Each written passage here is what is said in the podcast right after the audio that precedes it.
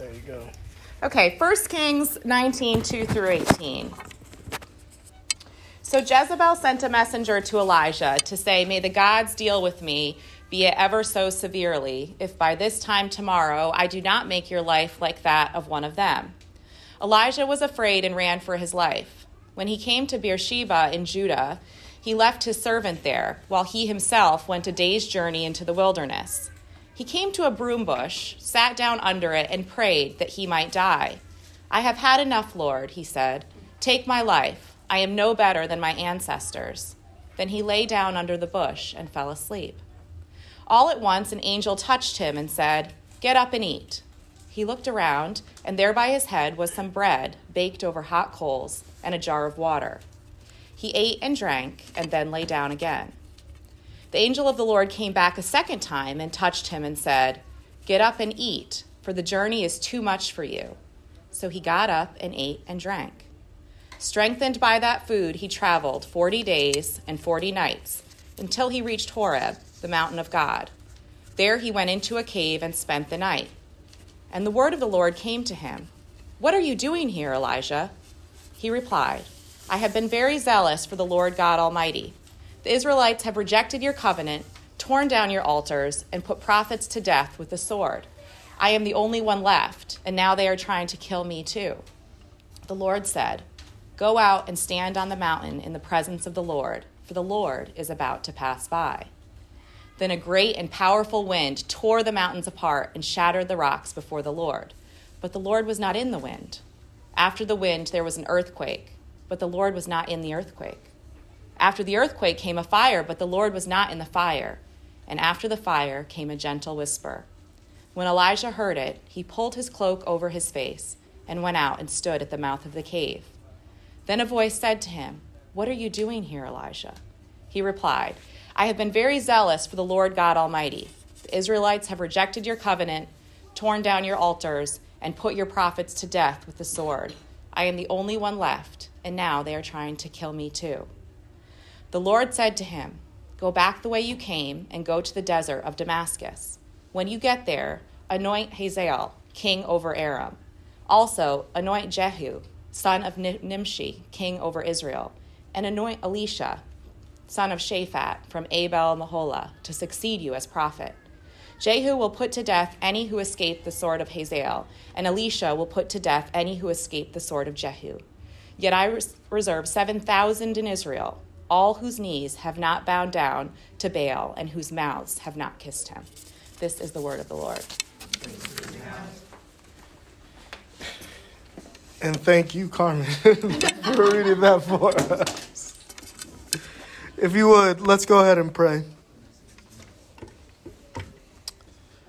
Father in heaven, we thank you uh, for stories like this that are so real and so uh, strange at the same time. God, I pray that, like Elijah, we would hear you in the wilderness. In Christ's name, amen. So, we are in week two of our exploration of what I would say and what we called last week Christian spirituality. Uh, faith and spirituality are connected, and we talked about the fact that when we go into the wilderness, what happens is our faith becomes a spirituality. Uh, we move away from just dogma, which is this rigid set of beliefs to which we adhere. And, and we admitted that there are a rigid set of beliefs to which we adhere. But when we find ourselves in the wilderness, as Jesus does in, in, the, in the scripture that Lauren read this morning, uh, or as here Elijah does, uh, we find ourselves in a place where that dogma and that faith has to be, has to be transformed into a deep spirituality, or else we will lose hope. And we, we're doing this now during the season of Lent because it is in this season that we remember that Jesus went into the wilderness, that the Spirit led Jesus into the wilderness so that he might be strong, not weak. so that he might be prepared to face temptation. And in the wilderness, he found and knew his Father. And so last week we were reminded that we go into the wilderness to know God, and we are knowing God in the wilderness. But this week we're going to talk about the fact that in the wilderness we go there to hear from God. We're talking about hearing God specifically in the wilderness. And so this story actually becomes quite good. It's a story that we've heard before, and, and maybe not the full story, right? But we've heard enough of it. We know the little bit, right? He wasn't in the fire, he wasn't in the rushing waters, he was in the wind and in the gentle whisper right? We hear that a lot, but we don't hear the context. How many of you remembered that story? And when you hear that over and over again, knew, oh, but he was in the wilderness. What an interesting way this starts. So, if you want some background and some stories, uh, God is flexing through Elijah all throughout all throughout Israel. And in the moment, there's a king, Ahab, and his wife, the queen Jezebel, who are not good people. They are oppressive, violent, God hating, unjust rulers. And Elijah is speaking words from the Lord against them and their prophets. God is showing that his one small prophet is greater than their prophets and he does greater works. And at this point, he has spoken against Ahab and Jezebel.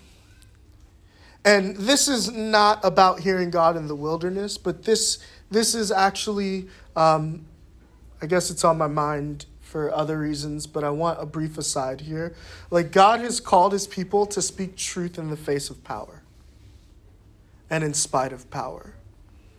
We are not to fall in line with power when power falls outside of the lines that God has drawn. We are not to side with injustice simply because injustice is in power. We are to speak prophetically. And here's the thing when you speak prophetically to power, when you speak truth to power, you will find yourself, you will find yourself in danger. Now, sometimes that danger may just be social danger, like you may lose positioning socially, but Elijah finds himself in threatening, life threatening danger. Jezebel, in, in what we started out in, in what Carmen, uh, how it starts where Carmen started reading, uh, is, is essentially saying, and she sends word to Elijah so may the gods do to me and more also, if I do not make your life as the life of one of them by that time tomorrow. In other words, uh, I'm going to kill you. that, that's, that's the message translation. Like, all my life. right? Like, Jezebel sends him, on my mama, I'm going to kill you. This is our singular aim. And so Elijah finds himself in a bad way. He has now got a price on his head. He's now uh, threatened by the most powerful people in the land, under threat of death, and he does what so many of us would do he flees. And as he flees, he flees to the wilderness. And so this is the context for this, right? Sometimes what we get, right, when you hear this passage, you know, the thing that we think of, or if you see it on like a poster in your Christian bookstore, which they're they're all fading away, and I'm not going to comment on whether or not I think that's good or bad. Um, but but we're, we don't have as many of them now. But if you were to go into a Christian bookstore and find that poster that you hang on the wall, and it had this verse, what would be on it?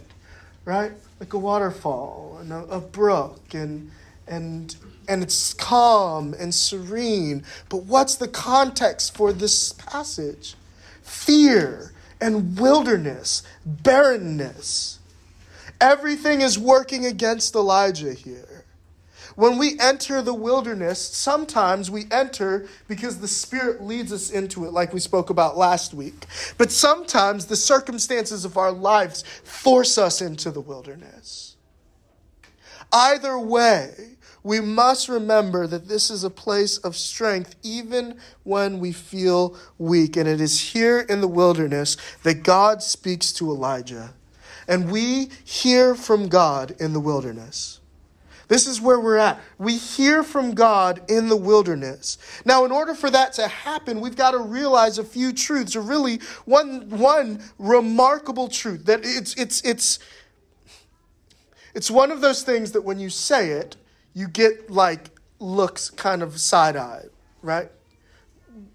God speaks to us. Right now, now, you know why we get those side eye looks right? Because there are the folks who are like, God spoke to me and he said, get you a jet and have them pay for it. That's happened, right? Or God spoke to me and, uh, and elixir from the sky came and I bottled it up and it will protect you from coronavirus. And I wish that one weren't true. Right? And so when people say, well, God spoke to me, like typically, right, it makes me think of Harry Potter, right? Like, even in the wizarding world, hearing voices isn't a good thing, right? like, when we, when you hear, like, I heard a voice tell me, that's, that's kind of like a red flag. And so when you hear me say, God speaks to us, God speaks to you God speaks to me. Like that depending on how you how you were raised like traditionally or how you view the world, that may raise up tension, but I want you to hear that it's true. And I want to break it down for a second. God speaks. There's almost no clearer truth in Scripture than the fact that God speaks. How many times in the Scriptures do you see declares the Lord, or thus says the Lord, or the Lord your God has spoken? And then the Lord says, right? God speaks.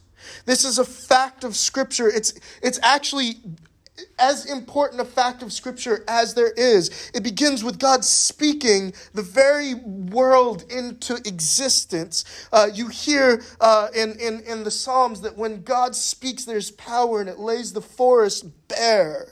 God speaks when Adam and Eve, there's this understanding that Adam and Eve in the garden uh, walked with the Lord and heard from the Lord and conversed with the Lord. And when they sin, God speaks to them. He asks them a question Where are you?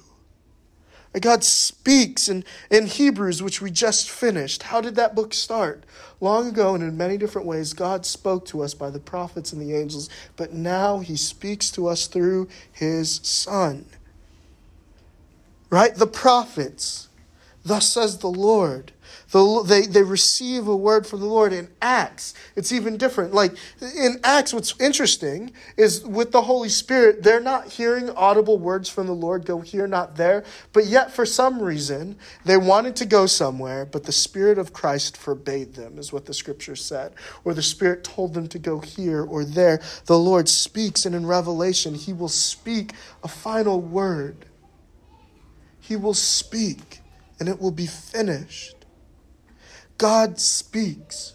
The word of the Lord is a part of his glory and his his his and the word of the Lord is a part of who God is and how God achieves what God does. God speaks. But not only that, God speaks to us. We're called to listen. Today, the scriptures say, if you hear his voice, do not harden your heart as they did at Meribah and Massah, when I swore in my wrath they would not enter my rest.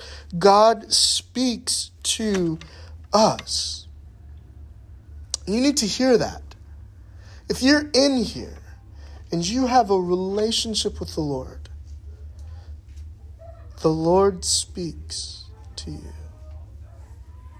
But but that does raise really important questions, and we're going to explore three really important questions in this text and kind of in general. This text is the launching point, but just in general. Um, how does God speak to us?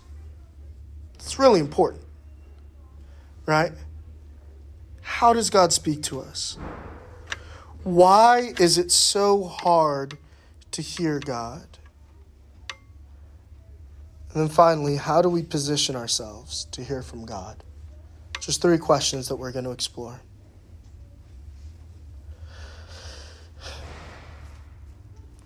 I'm actually going to change the order of this because, uh, no, here we go. How does God speak to us? All right. I want to give us a general understanding of the nature of God speaking to us because the scriptures talk about God speaking to us in a lot of different ways. And the first and actually primary way that the scriptures talk about how God speaks to us is through the scriptures themselves. God says a word, God has spoken, and we listen to that word. I think it's very interesting that uh, if you look at Micah 6, for example, what's happening in Micah 6? The people of God are afraid that the Lord isn't hearing them. For some reason, they don't feel the response of God, and so they're giving all of these different sacrifices. And the sacrifices don't seem to be working. Their praise doesn't seem to be working. What shall we offer the Lord our God? A different, a better sacrifice? More songs of worship? What shall we do? And then what does Micah say? Micah says, He has shown thee. Already, that's past tense. He has shown you. Brothers and sisters, men and women, people of the earth, humanity, He has shown you what is good what the Lord requires of you to do justice, to love mercy, and to walk humbly before your God. Well, where had he shown his people that? In the law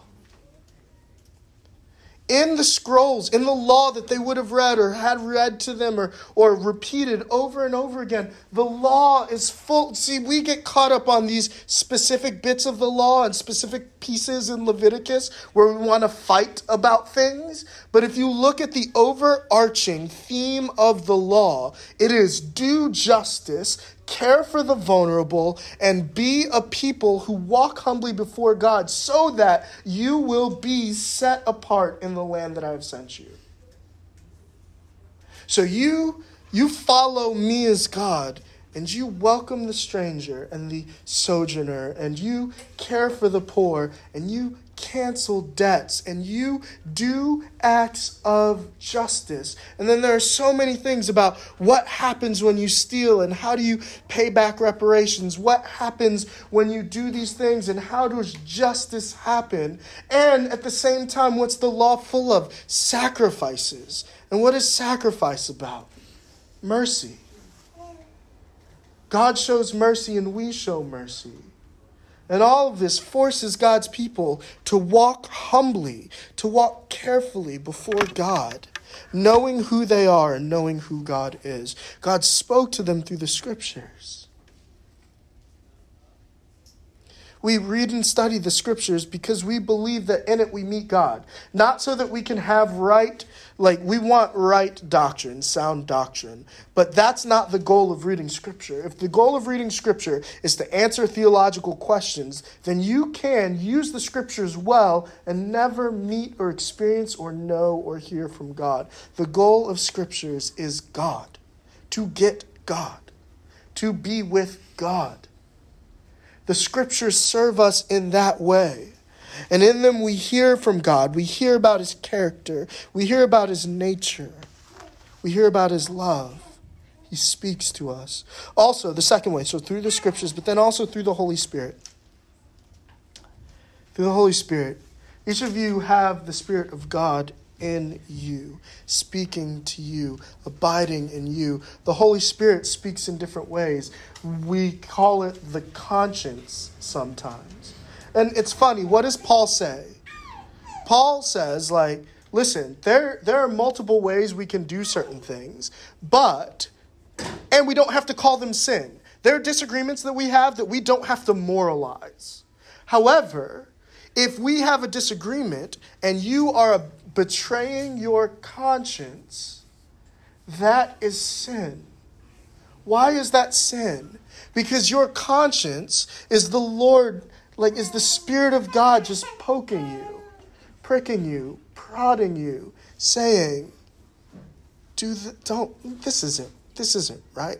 And listen, that's what's interesting about it is our consciences are sensitive about different things. I know some people whose consciences won't let them watch Game of Thrones, and others whose consciences are like Game of Thrones is that thing, right? Like, and and listen, and people will have battles, and what we can't say is like you're not a Christian for watching Game of Thrones, or you're not a Christian because you don't have the liberty to watch Game of Thrones. That's not the point. The point is if your conscience does not allow you to watch Game of Thrones, don't.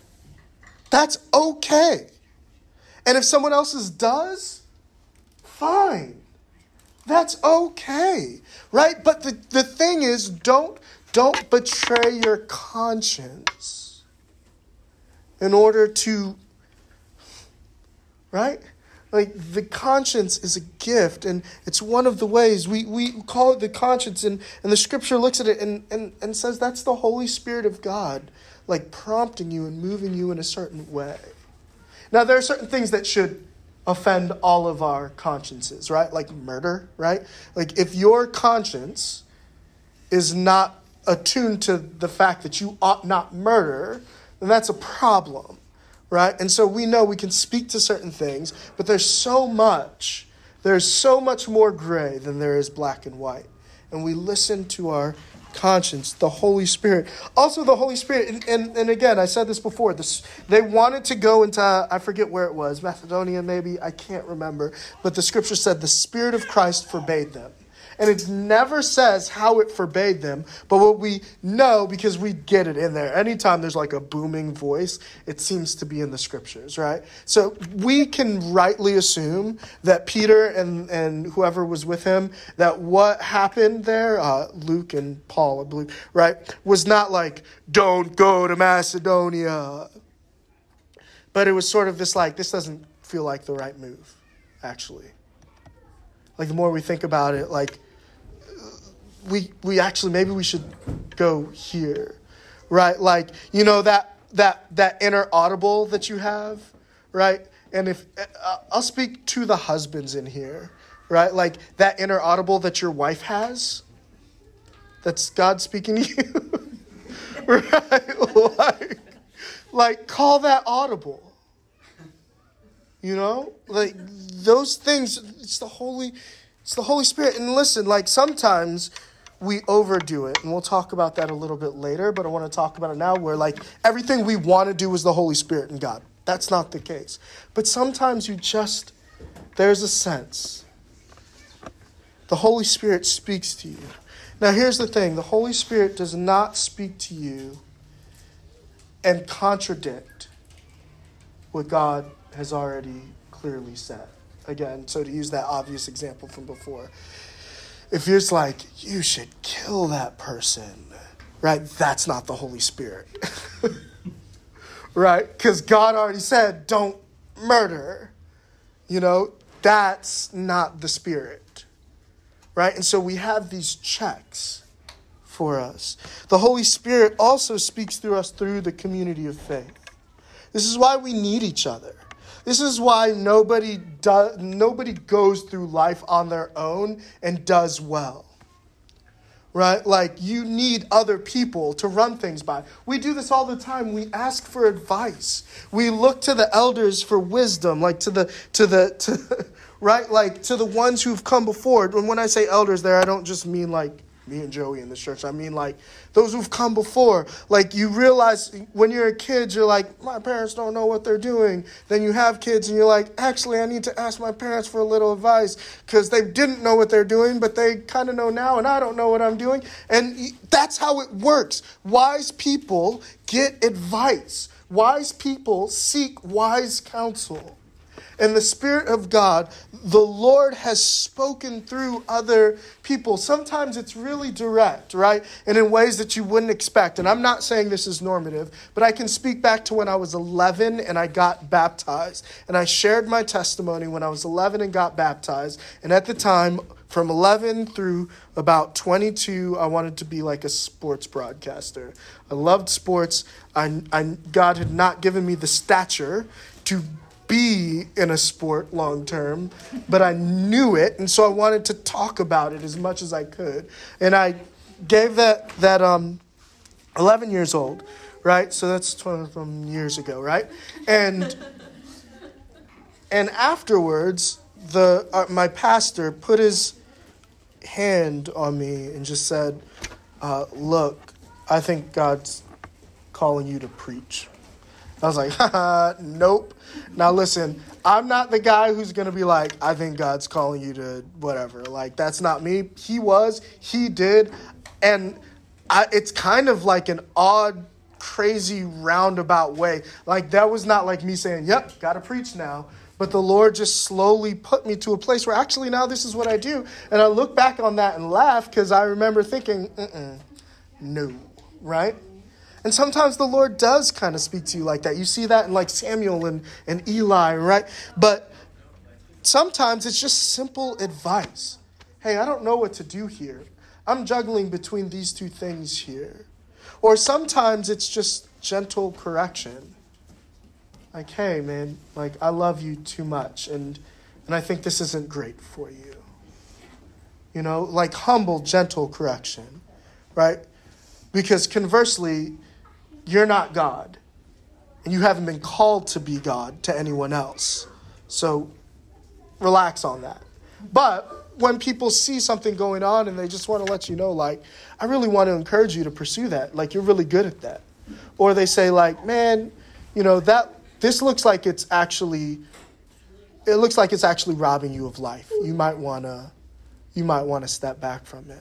Like that can be the Lord. God uses community to speak to us. And then also, and like this is what's funny because you know we're Western Christians, and so we try sometimes too hard to avoid looking Eastern. Uh, even though Christianity is an Eastern religion, can we just talk about that for a second? Right? Well, we are because the scriptures say that actually through nature we see the invisible attributes of God. And sometimes nature speaks to, like God speaks to us through nature. One of the songs that I love, and we sing it every once in a while, uh, but is, This is My Father's World. Uh, you, you know the song, This is My Father's World, and to my listening ears, all nature sings, and round me rings the music of the spheres. Right? It's true. Nature declares the glory of God. And in nature, like, even in this story, he's in the wilderness. He's not in the city. He is out in nature when God speaks to him. So I wanted to give those things, but then kind of jump back into this text uh, and see um, some things, right? See how it is that we hear from God, right? So we've got these two truths. God speaks to us, and God speaks to us in a variety of ways. He does it through scriptures, through the Spirit, through community, through nature, through our conscience. So why then is it so hard to hear from God? Because I dare say that if we asked, if we took a poll and asked people, especially Christians, maybe not especially Christians, but if we took a poll in the church, in this church and the church and we asked, like, do you hear from the Lord? Uh, the categories for that would n- n- be like, they would either have like no category to understand what you mean, or largely people would say, I don't know, it's really hard. There are some who would say sometimes, and then there are some who are like, I hear from the Lord all the time. And then you'd have to interrogate what that even means, right? A little bit. You know what I'm saying? And so, why is it so hard?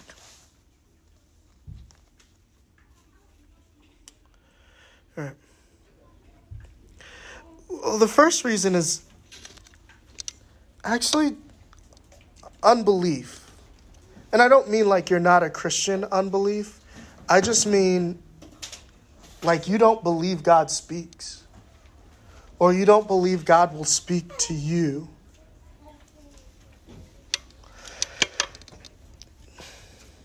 Here's the thing. Here's why unbelief makes it hard to hear from the Lord.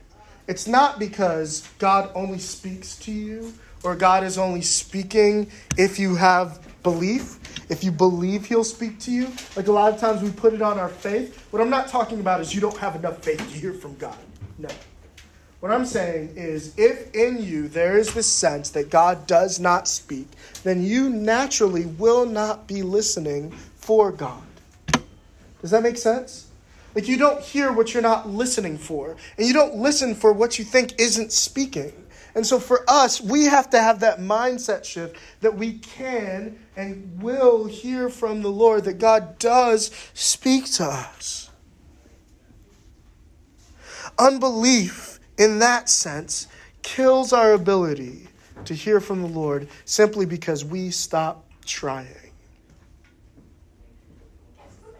What else? This one we see directly in the text. Uh, I'm calling it like person, place, and posture. Right? I guess I just didn't want that many points, so I combined three into one. But person, place, and posture. I've got to move. so look at what happens. Elijah goes into the wilderness. He's running for his life. He's screaming at the Lord, and and and then it says. Uh, a day's journey, journey into the wilderness, not eating, just moving. He's exhausted. He came and sat down under a broom tree and he said, Lord, just take my life. He just asked that he might die. And then look at verse 5. He lay down and slept under a broom tree. And behold, an angel of the Lord touched him and said, Get up and eat. And he looked, and behold, there was at his head a cake baked on hot stones and a jar of water, and he ate and he drank, and he lay down again. Like there's there's a, a meme that's kind of been circulating. Maybe you've seen it. I'm gonna read it to you because it's funny, but it's it's also true. Right? So this is your gentle reminder that one time in the Bible, Elijah was like, God, I'm so mad I want to die. So God said, Here's some food. Why don't you have a nap? So Elijah slept, ate, and decided things weren't so bad. Never underestimate the spiritual power of a snack and a nap. Right? But here's the thing it's true. It's true. When I say your person, I mean your body. Like when you're hungry, listen, so it's interesting because we fast to show ourselves that we need the Lord, but uh, when, when you're hungry, all you hear is your body. Right? When we talk about doing justice as a prerequisite to doing gospel work, we talk about feeding people, and it's not because we think what they need most in, in their life is food. It's because we know that you cannot teach. This is a problem that we see in our schools, right? You cannot teach, you cannot reach, you cannot help people who are hungry. Their body, our bodies naturally go into hunger mode.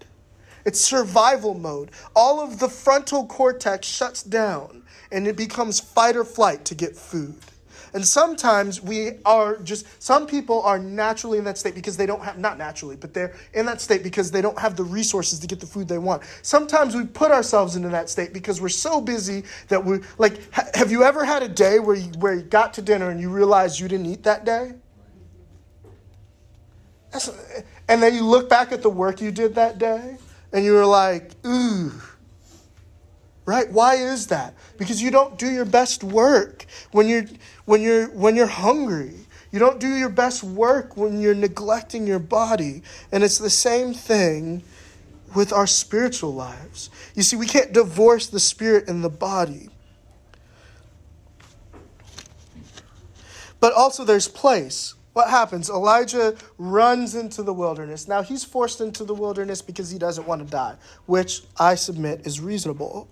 And he goes into the wilderness, and there he doesn't have messengers from Jezebel. He doesn't have the people that he's dealing with. He has silence sometimes. Sometimes we can't hear from the Lord because there are other voices that are louder. And we're surrounded by other things. It's hard to hear from the Lord when Netflix is telling you that in four seconds the next episode is going to start. It's hard to hear from the Lord when you do everything you can to unplug and rewind in debt. Now, you know me, I'm like the unplug guy. Like, that's what I preach. Like, unplug, right? Rest. But there's a difference between rest and just constant noise. There came a point in my life where I realized I couldn't have silence.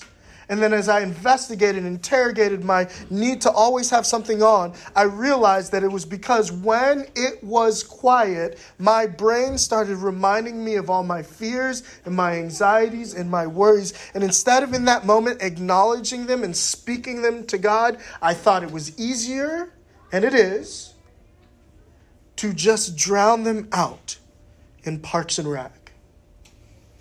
Right? It's easier. We do this. Like, why do you think there are 9 million channels on cable and most people don't even have cable and there's 15 different streaming services with all of this entertainment? Why do you think that and and and we and everybody keeps seeming to still have money to make more entertainment? Why? Because we are constantly trying to dead that anxiety. We are constantly trying to to drown out those things. We are entertaining ourselves to death because it's hard. Life is hard. So sometimes we need moments, space where it's quiet, where there isn't music and lyrics, where there which music and lyrics are good things, where where there isn't comedies or television, which those are also good things. Entertainment is a good thing, but sometimes the voices are too loud. Sometimes the voices in the political world that we live in now, the landscape that we live in, are friends like those voices. It's not that they're not good things, but it is that if we do not make space for silence, we do not position ourselves to hear the Lord. And then the last thing is posture. When Elijah comes to the Lord here, he is desperate to hear from the Lord. So we've got unbelief, we've got person, place, and posture, and then the the last reason, well, it's not the last, but the last one we're going to talk about, why it's so hard to hear from God is the wrong expectations. We ask the wrong questions so often. Like, God, what do you want me to do next? It's a reasonable question. But it's not always the right question, and it's not and we expect that God's going to show us the next step.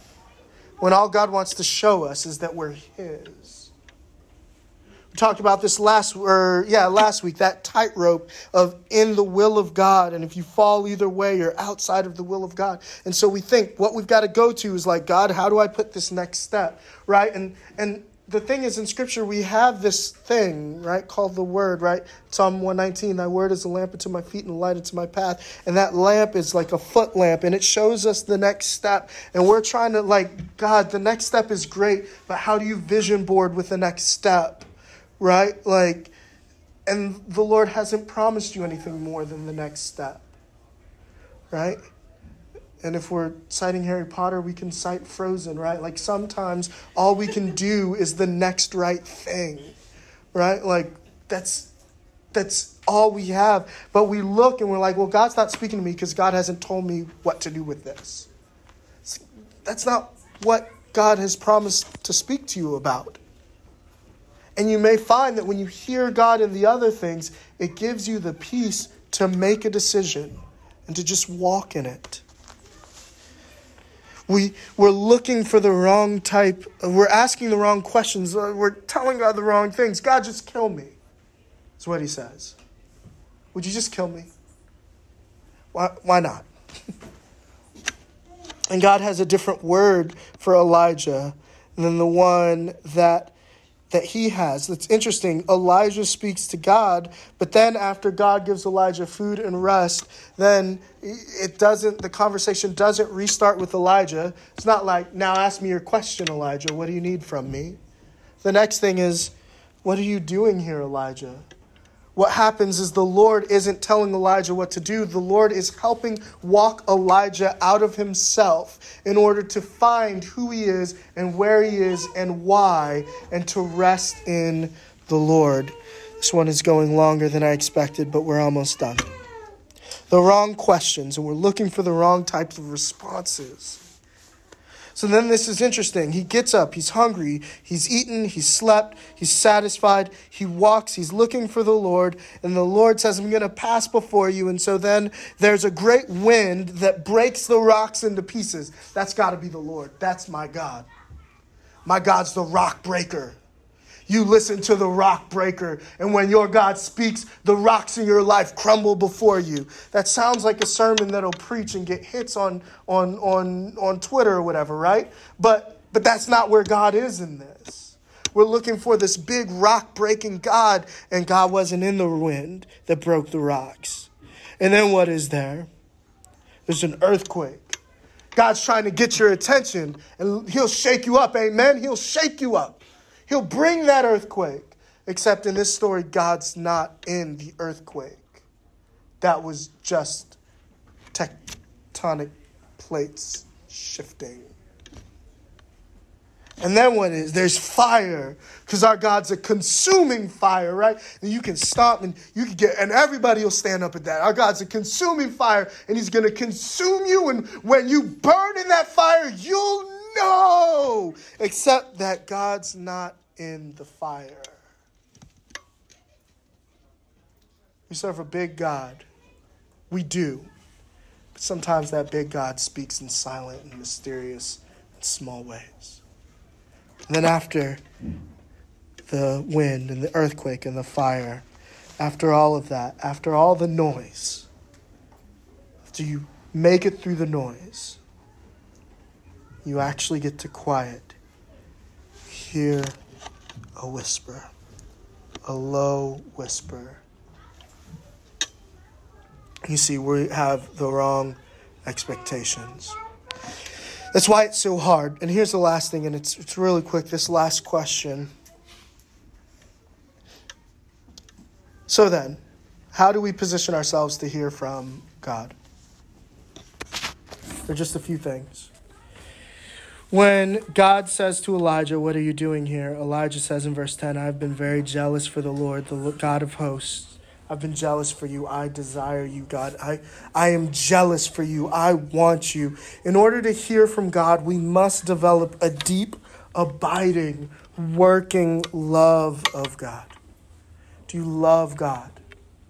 You see, when you love someone, you want to hear from them. And it's the same with the Lord. Do we love the Lord? Is that why we're going to the Lord? Or do we love kind of our, our dreams and so we're going to God to validate and rubber stamp our dreams? Or do you just want, I just want to hear your voice, God? Say whatever you're going to say. That's the first thing is develop a deep and abiding working love of the Lord. The second thing is this don't neglect your body. If you want to hear from the Lord, if you want a deep, abiding Christian spirituality, then we do not divorce the body from the spirit. We're not Gnostics, which means you will have your healthiest spiritual relationship when your physical life and your mental life are the healthiest. It means you need to eat. You need to eat well. And when I say well, I don't mean a lot, I mean eat well. Eat foods that will actually nourish your body, right? You need to sleep and rest. You need to exercise. Like Elijah just walked a day in the wilderness. That's pretty good cardio. Right? Eat, sleep, rest, exercise. I, I think about um, Marshawn Lynch, right? D- take care of your body, take care of your chickens, and take care of your mentals, right? Like, so, your body, like physical, your chickens, take care of the resources, the finances that God has given you, and your mentals, like your mental health. All of these things allow you clarity to hear the Lord. And I know I joke a lot about the fact that, like, you can tell I don't go to the gym and all of that, right? But, like, I can tell the difference in my spiritual life when I'm exercising and when I'm not. When I'm taking care of my body and when I'm not when I'm disciplining myself to eat well and when I'm not. These things matter. Just a couple more. Develop rhythms of rest, silence, and solitude. You've got to get to a place where the noise isn't there. Go outside. Get outside of your house. Get outside of the city sometimes, but mostly get outside of what's comfortable. Pray honestly. Don't be ashamed of the God just kill me prayers. Like, I can't pray that to God. Lord, in this difficult time, I trust that you You provide for me, and so I'm not afraid or anxious. I'm waiting in you. Come on. Like Elijah went to heaven in a chariot. He's lived a life we can model, and he was like, kill me. Like, just, just do it. I'm ready. Right? Like, just kill me. Like, be honest with your prayers, be honest with God, and then be ready to listen. Because when he heard that voice in the wind, or that voice, that, that small whisper, that low whisper, it says, and Elijah, when he heard it, wrapped up his face in a cloak and went out and stood at the entrance. He was like, boom, that's it. Like he was sensitive to the Spirit and he listened as soon as he heard. Which means we have to be sensitive to the Spirit. And when the Spirit starts to speak, we need to listen. One of the ways that you can do this, this is not something I do, but it, it can help. One of the ways is through journaling right? Like just journal out what you're thinking and what, what you feel like the Lord is speaking to you and look back on it. Another way is just to, to, to um, process it with other people and community. Be careful to listen to the Lord. Uh, God speaks to us. He does so in the wilderness. And it's this ability, this practice, this honing in of this skill to speak with and to listen to the Lord that will most deeply cultivate a Christian spirituality in your life. You know, there's times when you're like, I don't feel fed. What your spirit is really saying is I don't feel union with God. And these practices, this listening, this meditative solitude will work into that. Let's pray.